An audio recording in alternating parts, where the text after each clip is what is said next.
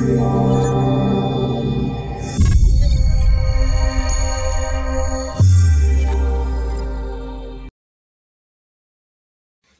to IdeaGen TV, presented globally by Microsoft. We're so excited to have with us today Minister Counselor Theodoros Bizakis at the Washington Roundtable to hear here today from the Embassy of Greece. Minister, welcome. Thank you. Thank you so much for having me here. Deputy Chief of Mission, Yes. You have uh, a very important role on behalf of the country of Greece uh, through your perspective as a minister counselor and deputy chief of mission. What is your sense of optimism for Greece as we lead into 2022? Mhm. Uh, well, um, there is a great sense of optimism for Greece, and uh, for us who are serving right now these days in Washington D.C. I mean, for the Greek diplomats, uh, it's a great honor, but a great we are, feel so lucky because we have exactly, especially this year, we have two main reasons. First of all, we have the 200 years of our anniversary, which were broadly celebrated, although mostly virtually in Greece, uh, 200 years before the, the revolution for independence began. Uh, and the second one is that uh, we are witnessing uh, an historic high level between uh, of uh, the relations between United States and Greece. Uh, the, we have um, the political, the level of political, um, cultural, uh, defense in all sectors. I would say um, relations um, between Greece and United States are excellent right now, and are still um, have room to, to to go even more further. So this means that we have a lot of work to do, but on the other hand, we are very pleased but that we have very, very positive results. And when you are the relations between countries are flourishing, uh, this is always a good sign because it means that there is trust and that there is uh, there is um, there is real reliability in the relations, and therefore, uh, you know that Greece um, came out a few years ago out of a very acute financial crisis, was world, world um, well known all around the world. Uh, after 2017, we have a very uh, specific small point, uh, small positive points, and uh, figures around uh, two two percent, one or two percent of growth. Uh, unfortunately, as uh, uh, in the rest of the world, of, uh, the COVID happened, and we had a recession again. But for 2022 and 2023, we have uh, the predictions from the European Commission, at least around uh, between three and five percent uh, um, um, um, sorry uh, development, uh, which means uh, that um, we have. We are very positive. We are very optimistic that having a, stronger economy and having a good, a very good um, um, network of bilateral and multilateral relations, we are heading for a great optimism for 2022 for Greece. That's fantastic. Mm. And and so you tourism has been a big issue.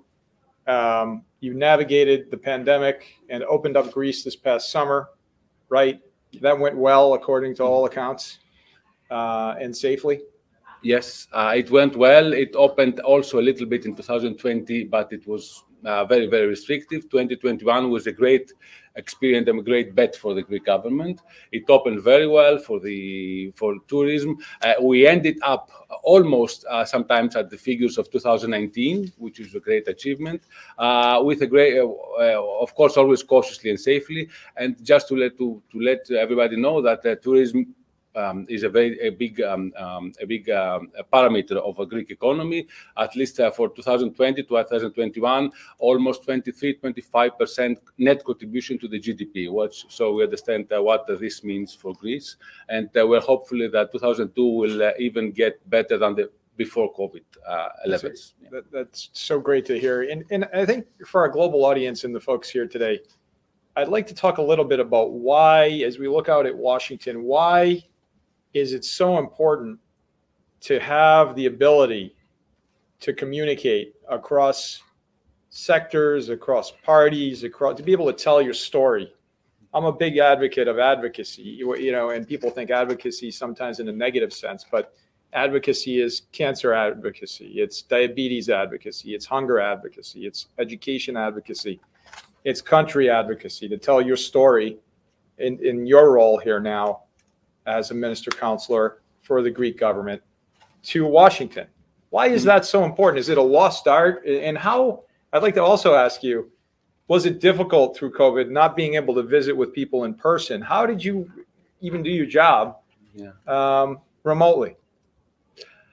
I will start for the second Yeah, one, but sure. the first one is also uh, extremely important. You know, in our job in the diplomatic life, uh, COVID changed totally. I mean, uh, life of everybody was changed totally, but it changed totally the way we're working because for us, in-person meetings and being able to communicate and to you know to give the expression needed and to, to receive the expression needed for your interlocutor is very very important.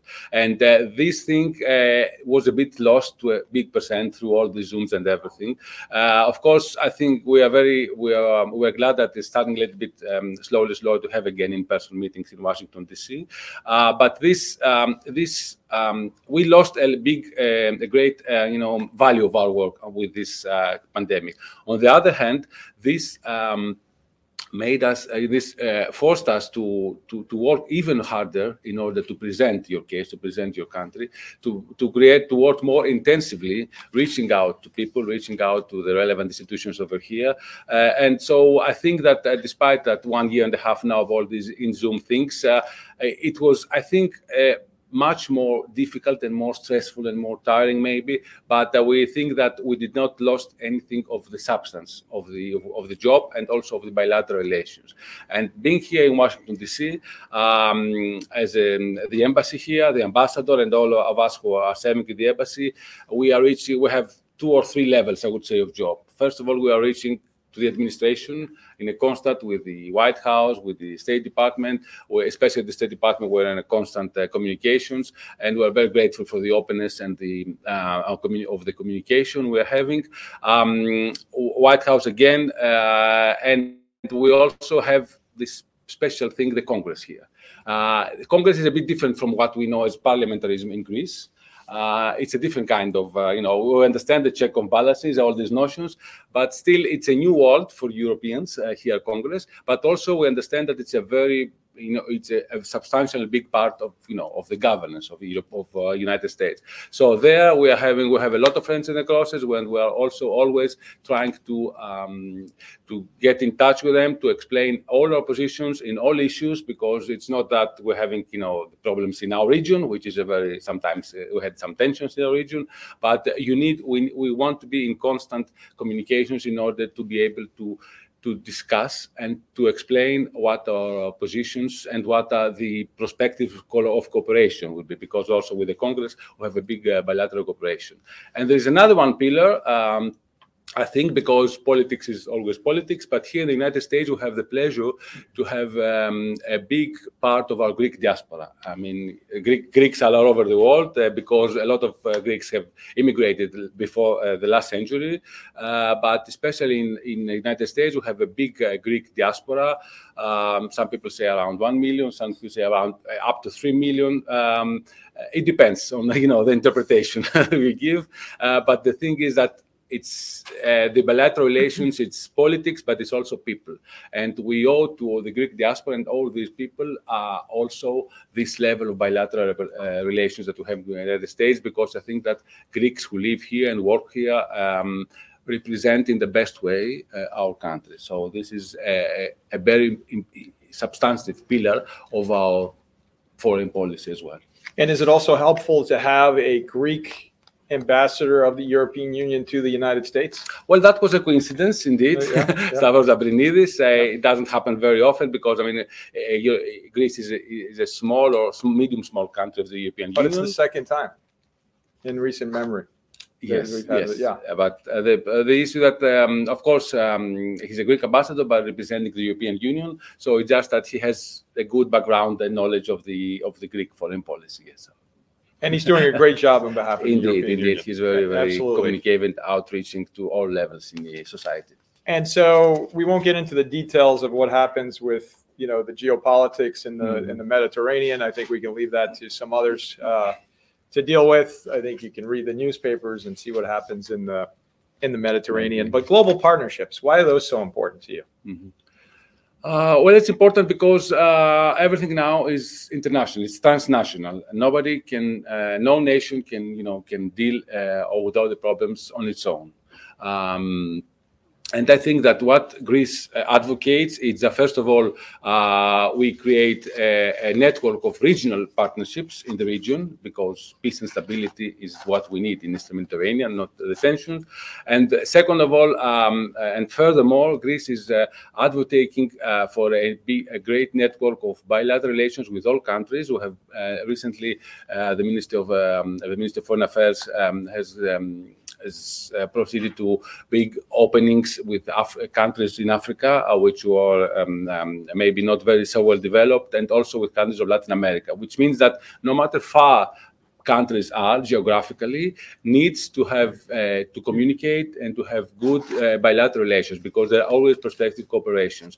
And of course above this is always the multilateral uh, uh, cooperation mainly the un and the rest of the uh, international organizations because as i mentioned before we saw that mainly during the covid but uh, it was a truth even before that that you need to have global answers issues like you know the climate change, issues like the economic development, poverty, uh, the technology, cyber. Uh, nobody can handle them by themselves. Uh, everybody needs to be united, and this is, uh, as a small country of you know, of the United Nations, Greece is very much in favor of this. Well, Minister Counselor Bizakis, thank you for your leadership. Thank you for coming into IdeaGen today to share your thoughts and perspectives on global leadership because it really is important to be able to communicate across lines, across sectors, across parties, and to talk about how to make humanity and save humanity uh, in the future to help the world. Yes. Thank you so Thank you much. so much.